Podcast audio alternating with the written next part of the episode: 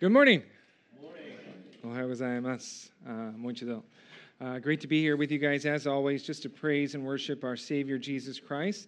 Uh, not just through you know the words that we sing, but also through the words that we study. You know, as we turn our attention to the Word of the Lord for us today. This morning, the hope and plan is to complete the rest of Luke chapter 24, and in so doing, complete our study of the Gospel of Luke. Uh, I looked it up. We started this study back on April 11th, 2021. And uh, at the time, I told everyone that I had no idea how long it would take us to get through this book.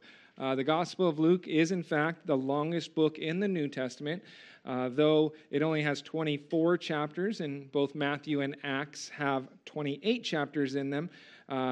Luke actually contains more words and verses uh, in uh, them in comparison to the book of Matthew and Acts. And so uh, when we started this, I did forewarn people uh, that our study through the book of Acts, uh, which is the second largest book in the New Testament, took us over uh, a year and a half to get through. And so I kind of said, I'm not so sure how long this one will take, but you know, here we are. it's been just over two years, almost two years to the day. so, you know, not bad. Uh, and I do applaud those of you who have actually stuck with us and have been here from the beginning. I know there's a few of you here, uh, and I, I hope at least um, that it has been just an enriching and blessing uh, for you as much as it has been for me uh, as we've gone through it and just learned more and more about the Lord and, and hopefully grown in our relationship with Him as we dived into this book each and every week.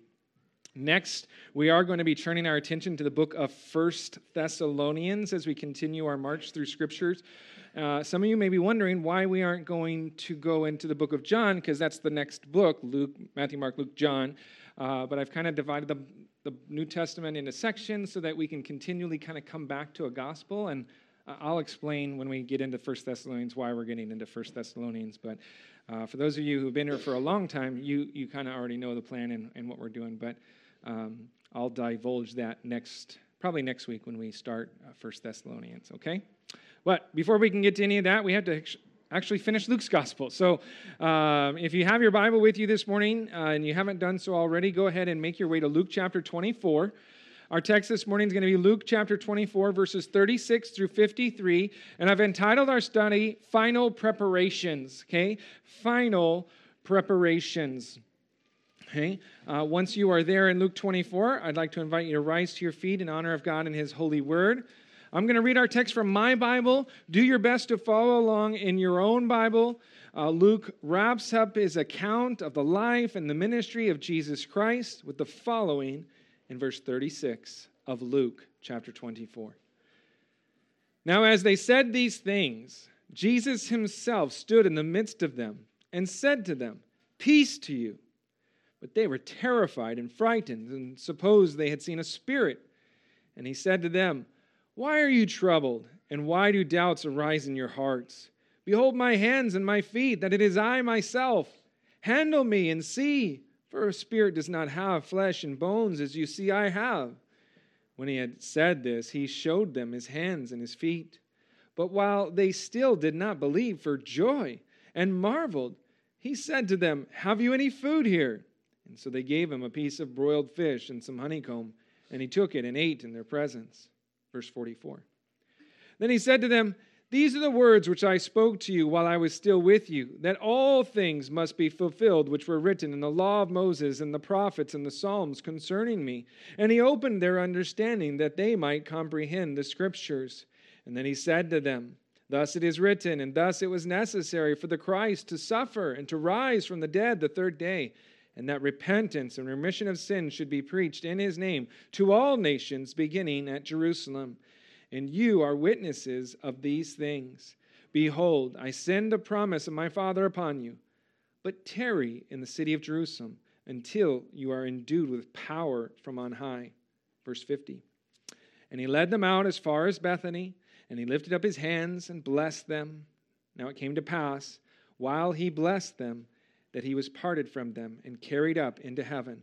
And they worshiped him and returned to Jerusalem with great joy and were continually in the temple praising and blessing God. Amen. Let's pray. Father, we thank you so much for uh, your word and the opportunity that we have to open it up uh, and to read from it, Lord, to allow it to speak to us, to minister to us. Lord, we understand that your word is active, it's living, it is a spiritual. Uh, and so, Lord, we ask for spiritual discernment. Lord, we ask that you would just speak to us and give us understanding of your word. Lord, that you would um, give us ears to hear and, and hearts to obey. We pray your blessings upon our time of study and our time through your word. In Jesus' name we pray. Amen. Amen. You may have a seat. So, here in chapter 24, we have looked at and we've noted the details surrounding Jesus' resurrection. Uh, two weeks ago, uh, there out on the beach, we looked at the details regarding the morning of his resurrection and the women that went to anoint the body of Jesus. Uh, these ladies, they rose up early while it was still dark and they made their way to the tomb in which Jesus was laid. But when they arrived, they found the tomb to be empty. Jesus was gone. And there before them appeared two angels that questioned the ladies, asking them, Why do you seek the living among the dead?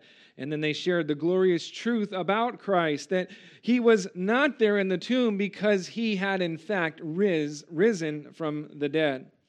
Uh, the ladies went and they told the other disciples. Uh, Luke tells us how Peter arose and went to the tomb to see for himself, and how he saw the linen cloths lying by themselves, and he departed, marveling himself to himself over what had happened. Then last week, as we met again, we looked at an amazing passage of scripture that detailed the journey of two of Jesus' disciples along the road to Emmaus. As they made their way along the road, talking about the Lord and reasoning among themselves about all that had happened earlier that day and the resurrection and the previous days uh, before that, Jesus Christ appeared to them in a hidden form and he conversed with them. Jesus spoke to them about how all things that had happened were written about within the scriptures. And then, beginning in Moses and all the prophets, he expounded to them in the scriptures the things that were concerning himself. It was a, an amazing time of study. The hearts of the two disciples, they attested to how their hearts burned within him, within themselves, as Jesus opened the scriptures to them and he spoke to them about how all these things were pointing to him. And when they arrived to their destination, they they constrained Jesus. They urged him to stay with them and to partake in a meal together. And it was at that meal, in the breaking of bread, that Jesus Christ revealed himself to them. And then in a moment, he vanished. He was gone. Uh, they were blown away, filled with so much excitement that they immediately rose up, traveled right back up the road they had just traveled down. They made their way to the disciples in Jerusalem, and they told them all about how Jesus instructed them and revealed himself to them in the breaking of the bread. Now, our text this morning picks up from that exact moment, okay, describing what happened while the two from Emmaus were still speaking, in fact.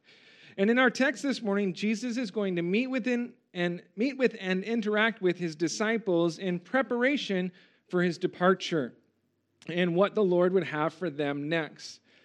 Jesus has walked with these disciples for the past three years and has instructed them about a great many of things pertaining to the kingdom of God and the work that he was going to do and the work that they were going to do for the kingdom as well.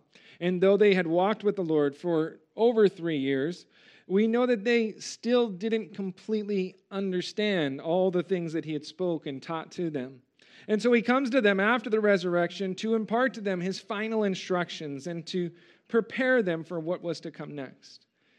You know, as you think about the resurrection of our Lord, it to me is incredible to think how our Lord did not come back to Jerusalem after his resurrection to provide a spectacular show or to seek revenge against his enemies, right? We don't read of him going to Pontius Pilate and, and questioning him about, well, why did you sentence me to death if you knew I was innocent? You know, where's your backbone, Pontius Pilate? He, he didn't do that, right? He didn't go to the religious leaders like Annas and Caiaphas and say, hey, you guys said that I was committing blasphemy. Well, here I am, risen from the dead. I am who I said I am, right? He didn't do that either, right? No, he goes to his disciples and he returned to them to instruct them just a little bit more and to prepare them for what was next. And as we go through our text this morning, we're going to note Jesus' actions and the impact it had upon the disciples, and hopefully we'll look to make application uh, regarding how these truths revealed impact us and our walk with the Lord. And so let's begin with what we read in our opening verse, verse 36. It says, Now as they said these things, Jesus himself stood in the midst of them and said to them, Peace to you. And so, while the two from Emmaus, they're still speaking, Jesus himself appeared before the disciples pronouncing peace. Now, Luke doesn't give us a lot of details regarding Jesus' appearance here before his disciples, but when we look at the other gospel accounts, we can get a fuller, a deeper understanding of all that was taking place that night. John's gospel tells us that the disciples were meeting that evening behind closed doors and that they were meeting behind closed doors in fear of the Jews. Uh, John's gospel reads, Then they, uh, then the same day at evening, being the first day of the week, the day of the resurrection, when the doors were shut where the disciples were assembled, for fear of the Jews, Jesus came and stood in the midst and said to them, Peace be with you. So the description of John's gospel paints a picture of the disciples, in a sense, hiding out behind closed doors, or other translations use the word locked doors. Okay, this begs the question why would they be hiding out in fear of the Jews behind locked doors that evening? Right? And the answer is actually seen in Matthew's account, if you're familiar with Matthew's account. Matthew tells us of how the chief priests and the Pharisees they gathered together to Pilate and they requested that the tomb be made secure and that the tomb be guarded with soldiers to prevent anyone from coming along and taking the body and making up some hoax about him raising himself from the dead. And so with Pilate's support, the tomb was made secure and sealed shut with a Roman seal, which was only legally allowed to be broke by Rome itself. And so it was a big deal. Okay, Rome's got their insignia on it, it's been sealed. Okay, you cannot touch that, okay, uh, unless you want problems with Rome. And Matthew's gospel tells us how early in the morning there was a great earthquake and how an angel descended from heaven and rolled back that stone, breaking the seal. And the guards saw the angel and, and they shook with fear and they became like dead men, according to Matthew 28, verse 4.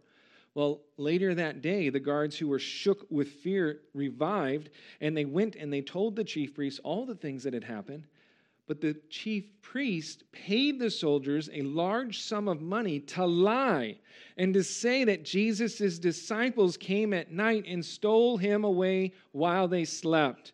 And then they assured the soldiers that nothing would happen to them and that they would be secure. They would not face any sort of disciplinary action as long as they kept to the story they were told by the chief priest. Well, the soldiers, they go along with the plan. They took the money and they started to spread word that Jesus' disciples had come during the night and stole Jesus' body from the tomb. And so they're being framed. Okay? This tomb that had been sealed with a Roman seal had been broken. Okay? People are wondering what's going on, and the guards are basically saying, claiming, well, it was the disciples. They came in the middle of the night. And, and so now they are, in a sense, wanted men. And, uh, and so, understanding the details from John's and Matthew's gospel, it makes us understand a little bit better why the disciples were hiding behind locked doors in fear of the Jews. Because the religious leaders, the Jews, they were trying their best to cover all their tracks and make sure that this lie that they were perpetrating continued without opposition. But the disciples were the opposition. And so, they wanted to keep them silent and make sure that this lie would continue to go forward. And so, while the disciples are gathered together in fear of the Jews, at the same time being overwhelmed by the various testimonies of others who had seen the Lord Himself, the Lord appears right before them. Again, the fact that they were meeting behind closed, locked doors, and Jesus just spontaneously appeared that would be startling, to say the least. And so we understand a, a, a bit their uh, fear. Um, evidently, Jesus' glorified body was not bound by the same physical boundaries that his body was prior to his death. He could appear and disappear out of nowhere, and he even had the ability to take a different form, to hide his true form, which we saw and noted last week when he met with the two disciples along the road to Emmaus. And We'll talk more about his body later. But when Jesus appeared to his disciples, he pronounced, Peace to you. Okay? And while this was a typical Jewish greeting of the day, I can't help but believe that Jesus' declaration to his disciples meant so much more. This was a fulfillment of the promise that he had given to them earlier. In John's gospel, he told his disciples, Peace I leave to you, or I leave with you. My peace I give to you. Not as the world gives, do I give to you, but he, and then he says, Let not your heart be troubled, neither let it be afraid. John 14, 27. Jesus had promised he would leave the disciples uh, his peace, a peace that would allow them not to be afraid, not to be troubled, whatever came their way. The disciples were gathered together in fear. And so Jesus came and he reminds them of the kind of peace that he leaves with them. Paul describes this peace that comes from the Lord as a peace which surpasses all understanding, a, peace that will guard your heart and your mind through Christ Jesus. And I believe what Jesus was trying to remind his disciples of in this greeting from him was that peace of heart and peace of mind has nothing to do with our circumstances. Jesus knew their situation. He knew that they were being framed. He knew all the details of what was happening. Okay? He knew what was going on, but he was able to pronounce peace to them because the kind of peace that he offers is not based upon our circumstances. You see, people today everywhere are, are searching for and longing to find peace peace of mind, peace of heart. And they look for in all sorts of different directions, all sorts of different places.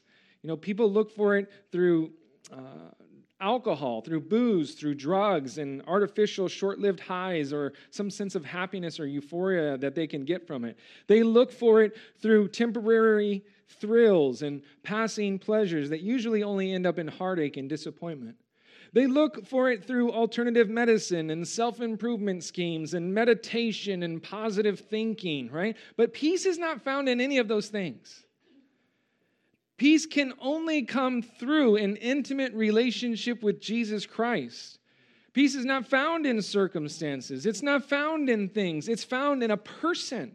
It's found in Jesus Christ. Ephesians chapter 2 verse 14 states that he himself is our peace. Romans chapter 5 verse 1 states therefore having been justified by faith we have peace with God through our Lord Jesus Christ. You see, through faith in Jesus, we can have peace with God and we can have the peace of God. And this same peace that was made available to the disciples is also made available to us through the same means through faith in Jesus Christ and his work upon the cross we can have peace with God and the peace of God to guard our hearts and minds in any and every situation. When we believe that Jesus loves us and cares for us and that he willingly died for us, we can also trust and believe that he will see us through any circumstance that comes our way. And so our peace, it will not come and go based upon what's happening in life. It will remain consistent and unchanged because our Lord is consistent and unchanging in his love and care for us. And so when he says peace to you, he's reminding them look, you guys, you don't have to worry. You don't have to be afraid, okay? I give you peace, okay? A peace that's not like what the world gives. Let's continue, see what else Jesus had for his disciples. Verse 37 through 43. It says, But they were terrified and frightened and supposed they had seen a spirit. And he said to them, Why are you troubled? And why do doubts arise in your hearts? Behold my hands and my feet, that it is I myself. Handle me and see. For spirit does not have flesh and bones, as you see I have.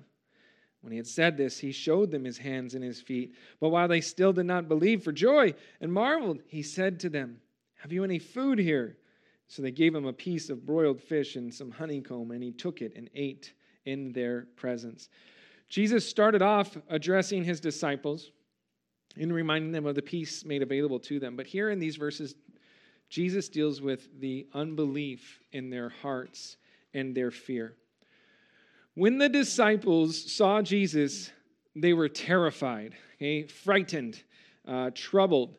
They thought perhaps that Jesus was some sort of spirit, or your translation may read ghost.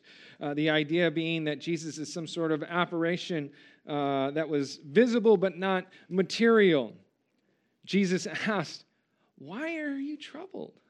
Why do doubts arise in your hearts?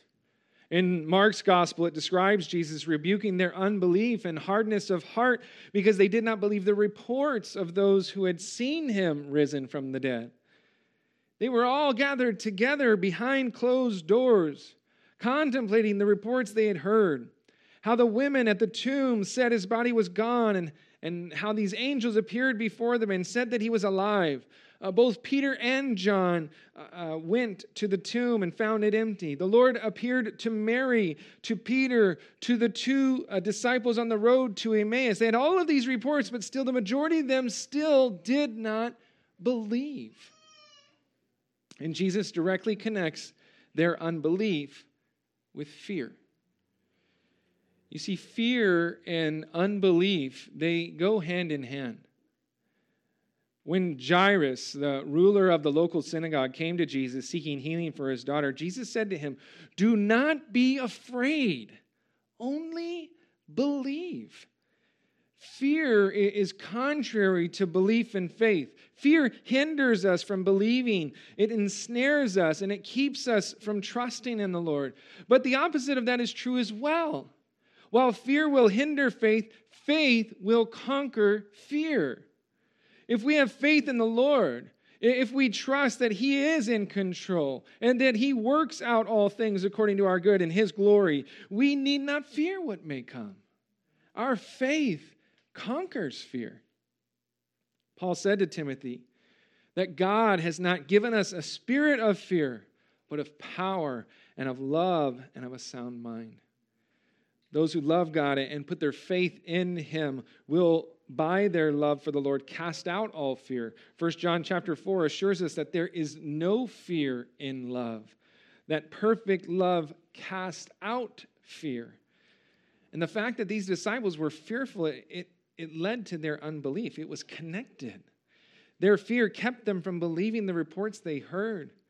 Their fear of the unknown, uh, their fear of the Jews, their fear of being abandoned and alone. Okay, all of these fears were keeping them from trusting and believing in the Lord and his resurrection.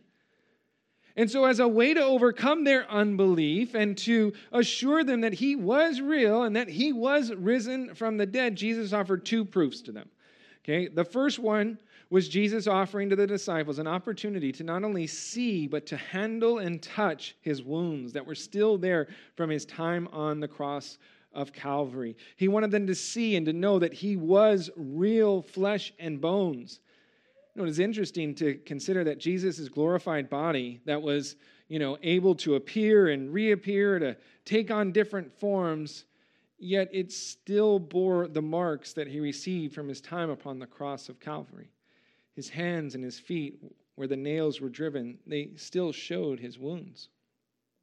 You know, it's been said that the only works of man that are now in heaven are the marks of Calvary on the body of our exalted Savior. And while Scripture doesn't tell us plainly, I, I do wonder, you know, why the marks of Calvary still remain upon the glorified body of Christ. And I can't point to a chapter and verse and say, oh, this is why. Um, I can only you know, suggest a few possibilities, okay? But one possibility possibility was so that the disciples would see and believe that it truly was him, and that he truly had overcome the cross. The marks of Calvary became a way of identifying himself to the disciples and, and proving to them that it, it was him who had overcome death. Another possibility as to why they remain is to be a constant reminder of his love for us.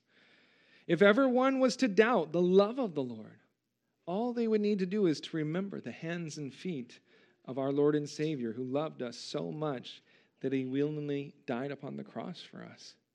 And so it could be that they remained to be a constant reminder of his love. And still, yet another possibility is that they remain not only so that he can identify himself, but also so that he can identify with us. With us? Yeah, because we go through difficulties in life, right? we will face challenges. We will go through tough times, painful times, times of great loss. And the marks upon his hands and feet remind us that he knows what it is like to suffer, to feel pain, to be wronged, and to be hurt by others, even by those who profess their love for him.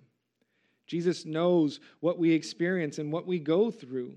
He's experienced it himself, and the marks on his glorified body prove that to you and to me. They remind us that he can identify with what we are going through as we face difficulties, as we go through uh, challenging times in life.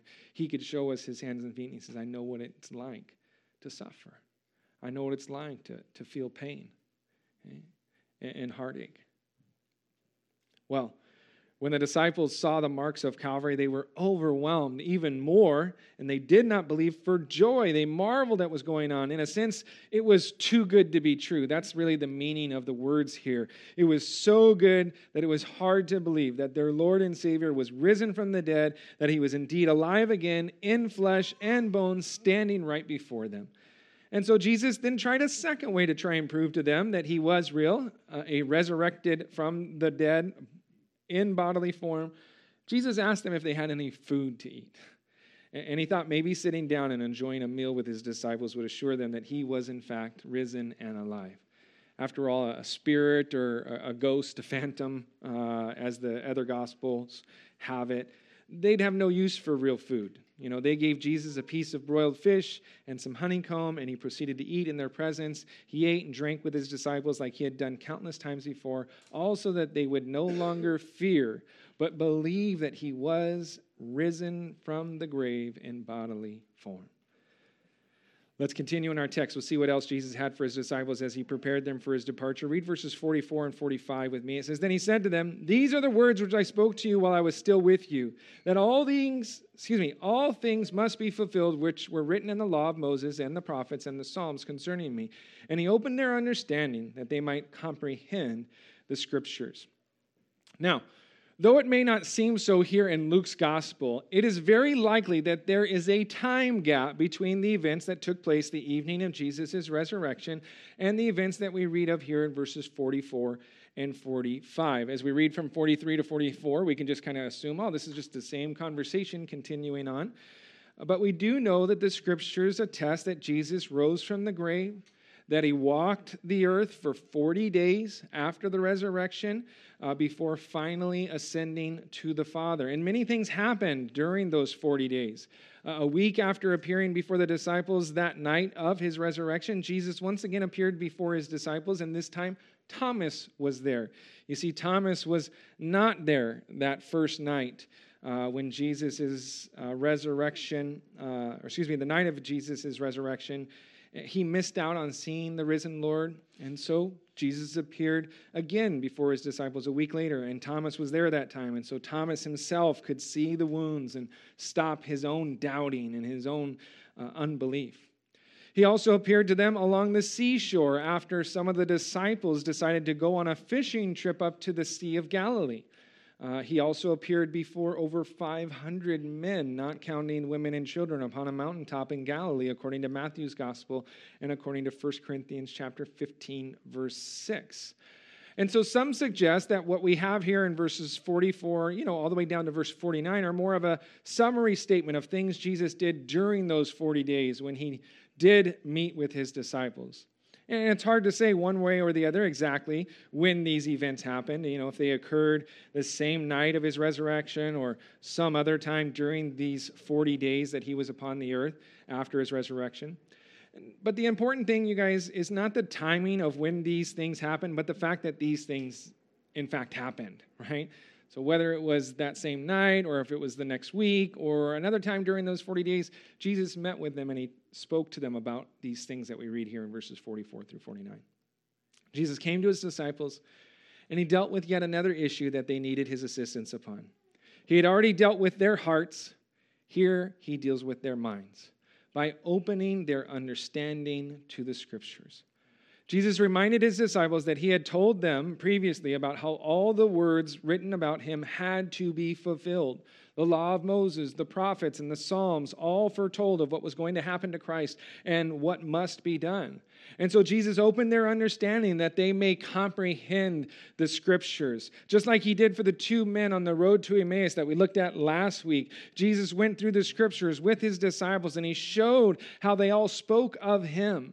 Jesus truly is the central figure of the entire Bible. From the very beginning of Jesus, or excuse me, of Genesis, when he created the world, to the very end of Revelation, where he creates a new heaven and a new earth, and everything in between. It all centers around and upon Jesus Christ and his work of redemption for humanity.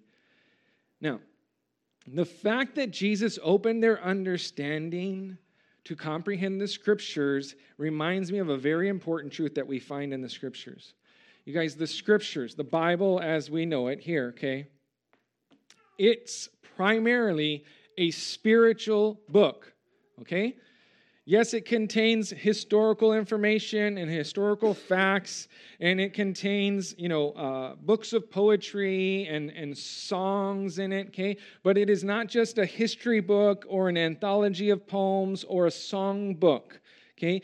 It is a spiritual book, okay? And it takes spiritual understanding in order to properly comprehend the totality of the scriptures. You see, the natural man who reads the Bible as merely a historical book or as some sort of study material will not get everything out of it that God intends. For the, mat- for the natural man does not receive the things of the Spirit of God, for they are foolishness to him, nor can he know them because they are spiritually discerned, according to 1 Corinthians chapter 2, verse 14. The Bible is a spiritual book and it must be discerned through the Spirit before coming to faith in Christ, okay, whenever I was exposed to the Bible, it made little to no sense to me whatsoever. And I don't know if any of you have ever can attest to that as well.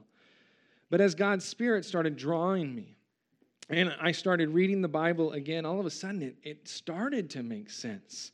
Right? It wasn't because I was somehow smarter and, and more aware. Okay? It was all part of God's work in my life, drawing myself to him through his spirit.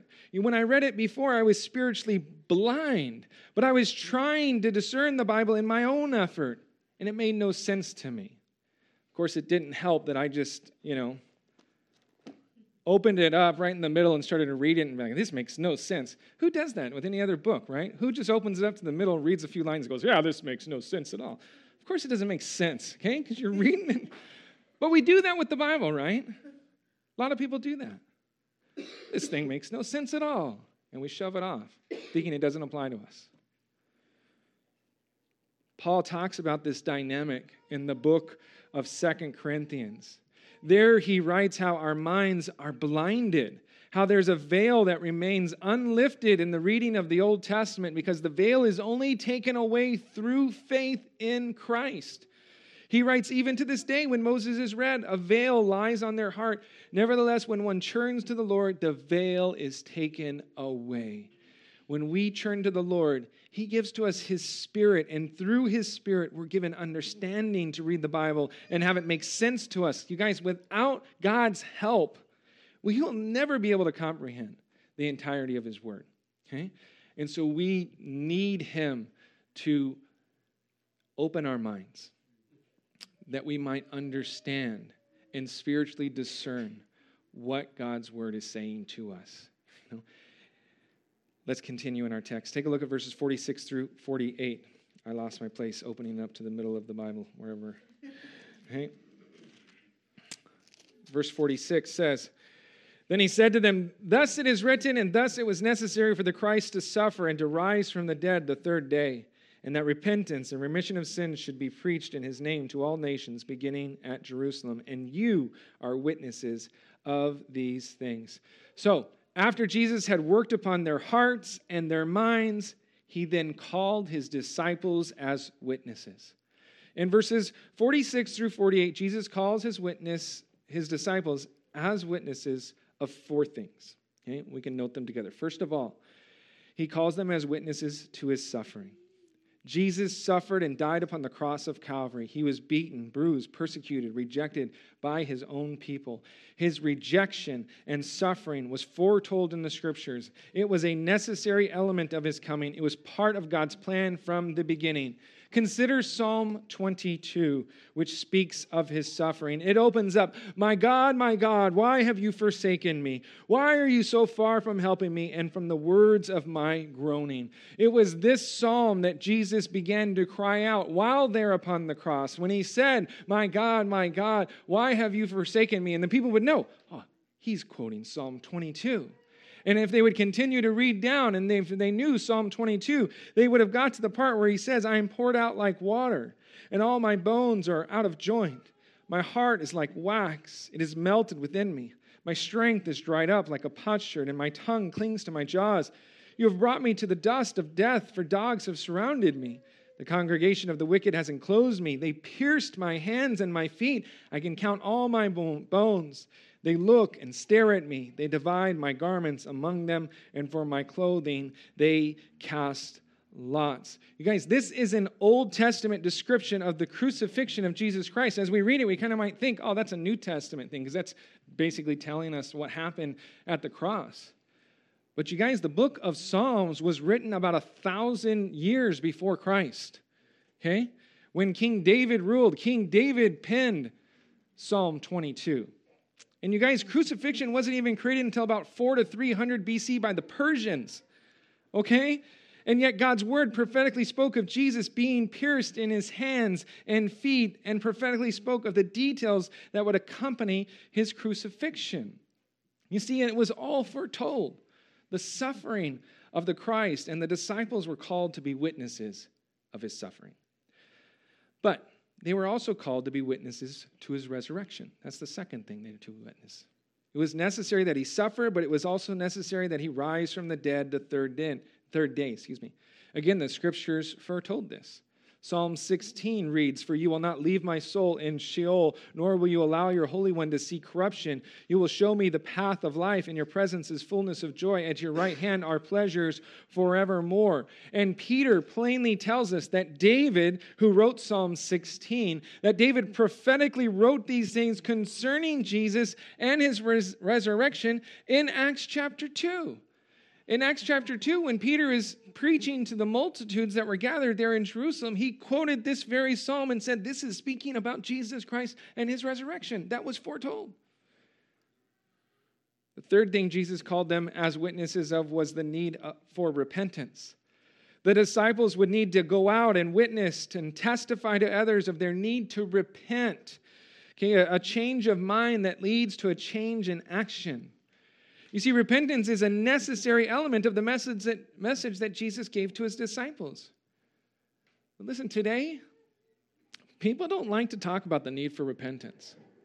Okay, they just want to emphasize God's love and His grace and His kindness, and they neglect to tell people about the need for repentance from sin.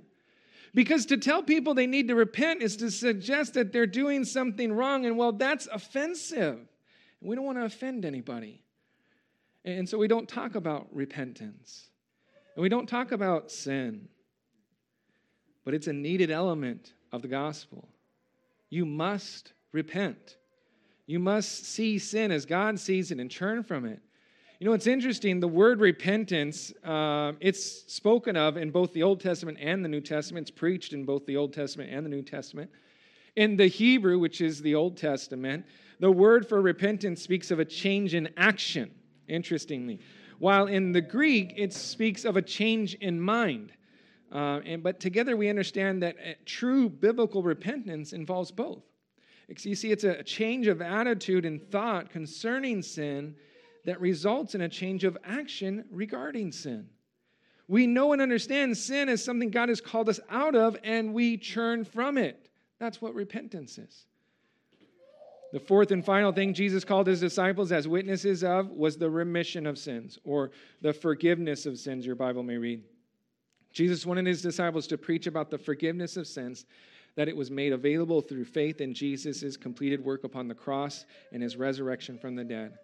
And so when we put it all together, we see that they were called to go and tell people about Jesus dying on the cross for their sins, how he rose from the dead, defeating sin and death, and how he calls us all to repentance and he offers the forgiveness of sin to all who would do so. Okay? And they were to proclaim this to all people, to all nations, beginning with Jerusalem and then making their way out from there. You guys, what we have before us here in these verses in Luke is basically Luke's account of Jesus' Great Commission. Right? When we talk about the Great Commission, we usually think Matthew 28, you know, verse 19 and 20, that's the Great Commission, you know, but this is Luke's version of the Great Commission. Okay, sending his disciples out to preach the gospel, okay, to preach the death and resurrection of Jesus Christ, to preach the uh, repentance and the remission of sins for all who would put their hope and trust in Jesus Christ. Look at verse 49. We'll see another important element of preparation Jesus had for his disciples. It says, Behold, I send the promise of my Father upon you, but tarry in the city of Jerusalem until you are endued with power from on high. Here, Jesus gives the promise of the Father. Okay, if you know uh, what this is, this is speaking of God's Holy Spirit to the disciples. John's gospel de- describes for us the disciples receiving the Holy Spirit at this time as they were commissioned to go out and preach the gospel message of Jesus' death and resurrection, the repentance and remission of sin. It reads, As the Father has sent me, I also send you. And when he had said this, he breathed on them and said to them, Receive the Holy Spirit. Okay, when Luke records Jesus is saying, Behold, I send the promise of my Father upon you. Okay, that word send, it's a present, indicative, active verse. It's not like a future thing. He's saying, I'm giving it to you now. Okay. And I believe it was at this time that the disciples received the Holy Spirit inside of them, that the Holy Spirit came and took residence within them, sealing them in their salvation. But Jesus told them of something that was still to come regarding the Holy Spirit. He told, them to tarry in the city of Jerusalem until they were endued with power from on high. This, of course, is referring to the events that took place on the day of Pentecost, which was 10 days after his ascension, when the Holy Spirit came upon the disciples and empowered them to be witnesses as described in Acts chapter 2. The disciples, they spoke in tongues, and people from all around heard them speaking to them in their own languages, and some 3,000 responded to the message that the disciples proclaimed that day. Jesus called his disciples to be witnesses, but he did not call them to witness in their own power and strength. He promised to empower them through his Holy Spirit. And this is a very important thing for us to remember when it comes to witnessing and sharing with others. The power to bring people to the Lord is a power that only comes through God's Holy Spirit. If the Spirit of God does not draw a man, he will not hear the message. He will not respond to the message in a way that will result in salvation. He may respond, but it probably is not going to be in a way that you're going to like. Okay? You see, it is the responsibility of God's Holy Spirit to lead people to, to salvation, to convict them of sin, righteousness, and judgment to come, according to John chapter 16, verse 8. It wasn't the job of the disciples to save people. God didn't call his disciples to save people, he called them to be witnesses. And in like manner, God hasn't called us to save people. Okay? It is our job to be faithful witnesses, empowered by his Holy Spirit. But the work of salvation is a work only God can do through his Holy Spirit. It is something we must trust that he will work out in his own sovereign will and in his own plans. And so, whether people believe and respond to our witness of Christ isn't really something we have power and control over. Our focus doesn't need to be upon whether someone responded, but whether or not we are being faithful witnesses of the Lord. You know, you might be you might have shared with people many times you think, you know what, I've told a bunch of people about the Lord and none of them got saved. You know, it's just not working. I might as well just keep my mouth shut. Okay? That's not what God's called you to. God has called you to be a faithful witness and to let him deal with the results. Okay? Whether they agree with you, whether they disagree with you, whether they get saved or not, that's not on you. That's a work of God's Holy Spirit. We are called to be faithful witnesses and to trust God with the rest. Let's continue our text. Read what happened next, verses 50 and 51. It says, And he led them out as far as Bethany, and he lifted up his hands and blessed them. Now it came to pass while he blessed them that he was parted from them and carried up into heaven. The description here in verses 50 and 51 is that of the ascension of Christ, his departing from his disciples and entering into the presence of his Father in heaven. I'd like to note just a few different things from these verses, beginning with Jesus' blessing of his disciples. As Jesus led his disciples out upon the Mount of Olives as far as the small village of Bethany, which was located on the side of the Mount of Olives, he then lifted his hands and he blessed them. And, you guys, I love the picture this creates in my own mind as I imagine the scene unfolding. For as he lifted his hands to bless them, the disciples would once again see the marks left behind by the nails. And they would be reminded again of his great love for them and reminded of the price he paid for them and how those nail pierced hands resulted in their salvation. You know, the blessing that Jesus said, it's not recorded for us in Scripture.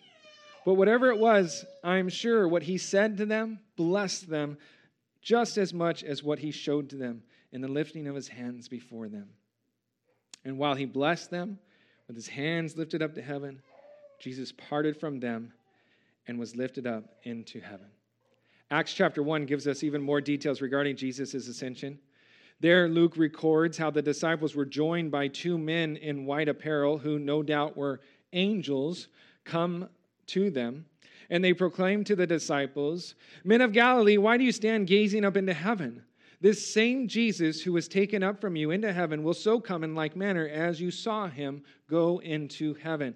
And so the ascension was a beautiful and impactful sight, no doubt. But I think the message that came with the ascension was equally important, okay, and impacting.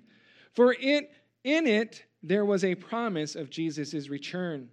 Jesus was leaving his disciples, but he wasn't going to be gone for good, forever. One day he would return. He would come back down just as he had gone up. And this promise of his return is something that kept the disciples motivated and focused upon their calling as witnesses. Jesus is coming back someday. I don't know when, okay? But I do know that today is one day closer than it was yesterday. And I do know that when he does return, I want to be found faithful. I want to be found being about his business. And so the ascension and the promise of his return that accompany it, it still does the same for us as it did for the disciples that day. It motivates us and it gives us hope for the future, a future where Jesus Christ will come again and receive us unto himself. What a glorious and wonderful day that will be, something we can all look forward to with great anticipation. In verses 52 and 53, we have the response of the disciples as Luke concludes his gospel account. Read these verses with me and we'll wrap up our study together here. Verse 52 and 53, it says, And they worshiped him and returned to Jerusalem with great joy and were continually in the temple praising and blessing God. Amen. Here in these verses, we read of the response of the disciples. Jesus had met with his disciples to make his final preparations before leaving them. He appeared before them, reminded them of the peace that he offered them. He dealt with the unbelief in their hearts. He opened their minds that they may comprehend the scripture. He called them as witnesses. He sent them out to preach the gospel under the power of his Holy Spirit. He led them out upon the Mount of Olives, raised his hands, and blessed them, departing from them, yet motivating them by the fact that he would one day return for them. And in verses 52 and 53, we read of their response. And I want to highlight three things regarding their response. First of all, we see that they worshiped the Lord. As Jesus arose out of their sight and ascended to the Father, and they realized all that Christ had done for them, the natural and appropriate response was to worship Him. And so too in our lives. When we realize all that Christ has done for us, how he went to the cross for us and he died in our place, how he has given to us his peace, how he has touched our hearts and our minds, how he has called us and equipped us to be witnesses for him, how he has blessed us in so many different ways. Our first and most important response is to bow before him and worship, to acknowledge all that he has done for us and to worship him with all of our might, soul, and strength. But that isn't all that they did. Okay, not only did they worship Jesus, but they also went forth in obedience to him. Okay, they returned to Jerusalem with great joy, just as Jesus had instructed them to. You see, in verse 49, he told them to tarry in the city of Jerusalem, to wait there, and that's exactly what they did. they went back to the city of Jerusalem and waited, being obedient to what God's word had told them. And then lastly, we see that they continued together in fellowship, praising and blessing God continually in the temple. You know, I see here in the response of the disciples a, type of blueprint for us as we live out our lives as followers of Jesus Christ and what our responsibility is as the body of Christ. Okay? First and foremost, we are called to worship the Lord. Okay? We worship God not just through the songs that we sing, but through the giving of our lives to the Lord as an act of surrender and sacrifice. We are fully committed to Him, worshiping Him. Okay? Next, I see the need for us to be obedient to His word. Okay? Just as the, as the disciples were obedient to what Jesus told them, we too must be obedient to God's word given to us. That means we need to spend time in His word. We need to be reading it. We need to be studying it so that we may be obedient to it. And then lastly, I see the need for us to be gathered together in fellowship continually as one body, praising and blessing God together. We don't forsake the gathering together of the saints because we know and understand the importance of walking this life together. None of us are called to walk alone. Okay, he has given us the body of Christ that we may encourage one another and edify one another, okay, and serve and equip one another.